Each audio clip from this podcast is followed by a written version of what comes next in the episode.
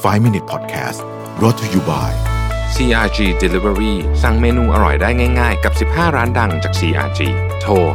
1312 ครบจบในออเดอร์เดียว CRG we serve the best food for you สวัสดีครับ 5 minutes podcast นะครับคุณอยู่กับรวิทานุสาหะครับผม วันนี้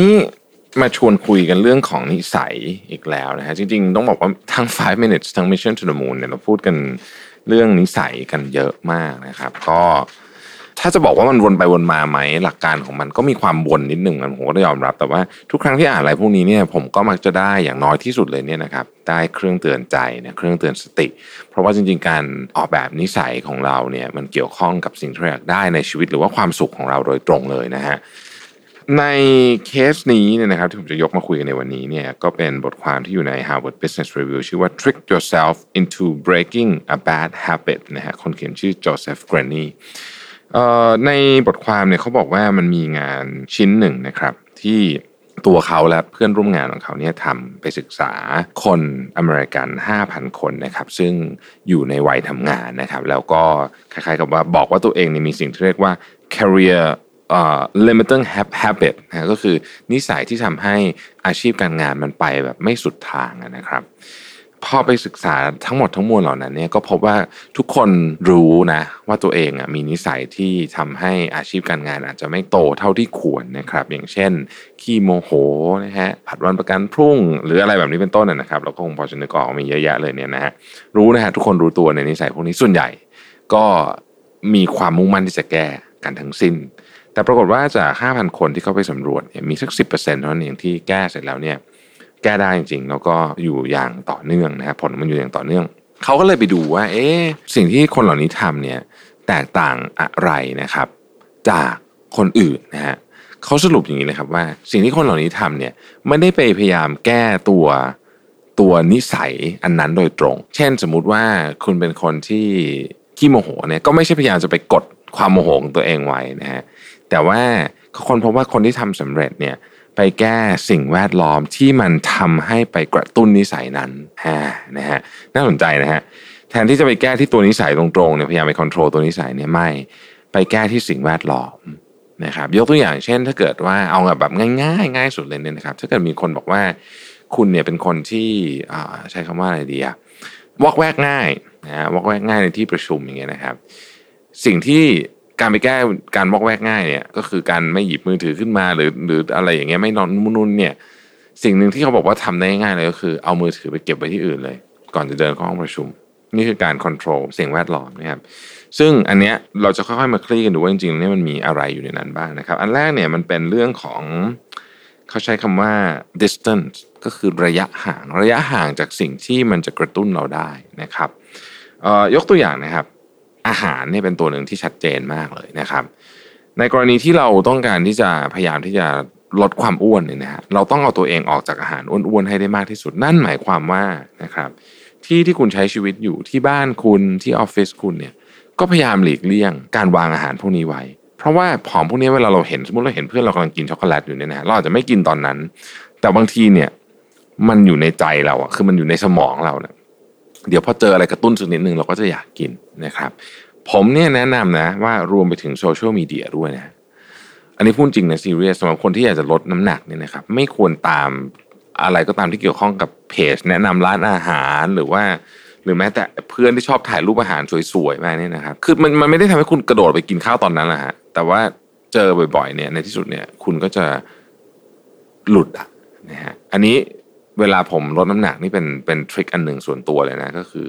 ผมจะไปกด high post ของเพจอาหารทั้งหลายที่เคยตามอยู่ทั้งหมดนะครับข้อที่ 2 change your friends นะอันนี้จะฟังดูโหดร้ายนิดนึงนะครับ เปลี่ยนเพื่อนของคุณนะมันมีมันมีคำคมคำหนึ่งที่บอกว่า show me who you are with and I'll tell you who you are นะครับ ซึ่งเรื่องนี้เป็นเรื่องที่จริงมาก คุณอยากเป็นแบบไหนต้องอยู่กับคนแบบนั้น ไม่ใช่หมายความว่าเลิกคบเพื่อนหมดนะครับ แต่ว่าในความจริงก็คือว่ามนุษย์เราเนี่ย ได้รับอิทธิพลจากคนอื่นเยอะมาก ตั้งแต่วิธีคิดสิ่งที่เราซื้ออาหารการกินนะครับ การศึกษานะฮะสิ่งที่เราชอบสิ่งที่เราเกลียดหรือแม้แต่เรื่องการเมืองเองเนี่ยนะฮะก็ได้อิทธิพลจากจากคนที่เราอยู่ด้วย หลายคนอาจจะเริ่มบอกว่าเฮ้ยไม่หนีเราเห็นความ เถียงกับเพื่อนเรื่องการเมืองตลอดเวลาถูกครับ แต่ว่าเราลองดูสิครับว่าในบรรดาคนที่เราอยู่ด้วยเนี่ยอาจจะไม่ใช่ทุกคนนะบางคนมีอิทธิพลกับเราสูงมาก เมื่อรู้แบบนี้แล้วต้องเลือกคนที่อยู่ด้วย เราอาจจะไม่สามารถเลือกได้ทุกคนนะครับ บางคนก็เลือกไม่ได้ แต่มันมีคนที่เราเลือกได้ ที่จะอยู่ด้วยหรือไม่อยู่ด้วยก็ตาม บางครั้งการที่เราอยู่กับคนนั้นเนี่ยเป็นเพียงเพราะความเคยชินเฉยๆแบบนี้ต้องพยายามแก้นะครับ อันที่สามเนี่ยบอกว่าต้องวางตารางให้กับตัวเอง นะครับ ต้องวางตารางให้กับตัวเอง อันนี้เป็นเรื่องของ opt in opt out เล่าอย่างนี้ให้ฟัง วิธีการที่เขาอยากจะอย่างในสหรัฐอเมริกาเนี่ยเขาจะให้คนสามารถที่จะเลือกที่จะบริจาคร่างกายหลังจากเสียชีวิตแล้วเนี่ยได้ตอนทำใบขับขี่ จะเลือกให้หรือไม่ให้ก็ตามนะฮะบางรัฐก็จะให้เลือกโดยการให้ติ๊กว่าคุณจะบริจาคร่างกาย บางรัฐเนี่ยจะให้ติ๊กว่าคุณจะไม่บริจาคร่างกาย อันนี้คือ opt in กับ opt out อันหนึงท้ายให้คุณบริจาคร่างกายอันหนึงถ้าเกิดคุณจะไม่บริจาคคุณต้องติ๊ก อันแรกถ้าคุณจะบริจาคคุณต้องติ๊กนะครับถ้าทำแบบนี้เนี่ยทุกที่เหมือนกันหมดเลย ก็คือคนจะบริจาคร่างกายมากกว่า ถ้าเป็นกรณีหลังก็คือถ้าไม่บริจาคจะต้องติ๊ก เพราะว่าเป็นการที่คุณต้องทำงานอะไรบางอย่างนะเพราะฉะนั้นถ้าต้องการให้คนบริจาคร่างกายเยอะก็ต้องบอกว่าไม่บริจาคต้องติ๊กอย่างนี้เป็นต้นนะครับสำหรับคนก็เช่นเดียวกันตัวเราเองก็เช่นเดียวกันนะครับ เราจะต้องมีการคล้ายๆกับทำแบบเนี้ยคือ เนี่ยคือเวลาที่ฉันทำเรื่องนี้ทุกวัน แต่ถ้าเกิดฉันจะไม่ทำเรื่องนี้ ฉันอยากจะไปดูทีวีฉันต้องทำอะไรบางอย่าง ต้องสร้างความลำบากให้มันนิดหนึ่งนะครับ ข้อสุดท้ายที่ผมชอบมากเขาบอก train yourself เขาบอกว่าจริง ๆ เนี่ย เวลาเราเหลุดอะหลุดไปกินขนมอ้วนๆหลุดไปอะไรอย่างเงี้ยนะครับจริง ๆ เรามักจะรู้สึกว่าเราไม่มีความสามารถพอที่จะควบคุมพลังใจของเราได้ แต่ในความเป็นจริงแล้วเนี่ย มันไม่ใช่อย่างนั้นซะทีเดียว เรื่องนี้มันคือการโค้ช ฮะการโค้ชตัวเองโค้ชตัวเองก็คือว่าคุณต้องทำให้ skill ในเรื่องที่คุณอยากฝึกเนี่ยมันดีขึ้นนะครับยกตัวอย่างเช่นสมมติว่าคุณเป็นคนที่ไม่ชอบพูดแบบคุยเล่นกับคนอื่นเลยทำให้คุณเป็นคนที่คนรู้สึกว่ามนุษยสัมพันธ์ไม่ดีนะฮะแล้วผู้บริหารระดับสูงก็บอกว่าเอ๊ะคนนี้ดูมนุษยสัมพันธ์ไม่ดีไม่เป็น people person นี่จะขึ้นมานั่งตำแหน่งใหญ่ในองค์กรได้หรืออะไรเงี้ยนะฮะคุณก็อาจจะต้องฝึกตัวเองด้วยการที่อะทุกสัปดาห์คุณลองไป พาตัวเองเข้าไปอยู่ในสถานการณ์ที่คุณจะต้องคุยที่เรียกสิ่งที่เรียกว่า small talk ก็คือคุยเล่นเนี่ยทุกสัปดาห์มันทำให้คุณรู้สึกอึดอัดมากเลยนะแต่คุณตั้งใจว่าหนึ่งสัปดาห์คุณทำไม่ได้หนึ่งครั้ง มันเสียเวลาไม่เยอะครั้งหนึงจะสักสิบนาทีเนี่ยนะครับพอคุณทำแบบนี้เรื่อยๆเนี่ยความคิดคุณจะค่อยๆเปลี่ยน คุณจะรู้สึกว่าเอ๊ะฉันก็ทำได้นี่นะครับประสบการณ์ชีวิตผมเจอเรื่องพวกนี้มาเยอะมากนะแล้วก็รู้สึกว่าเออเวลาอยากจะทำอะไรจริงๆเนี่ยก็ต้องฝืนๆนะช่วงแรกๆนะครับ แล้วเดี๋ยวมันก็จะทำได้เองนะครับ นี่ก็คือกระบวนการในการ เปลี่ยนนิสัยที่ไม่ดีเรียกว่าเป็น career limiting habits เนี่ยให้มันดีขึ้น แล้วก็ทำให้เราสามารถเจริญเติบโตในหน้าที่การงานได้ดีขึ้น ขอบคุณที่ติดตาม 5 minutes นะครับ สวัสดีครับ 5 Minute Podcast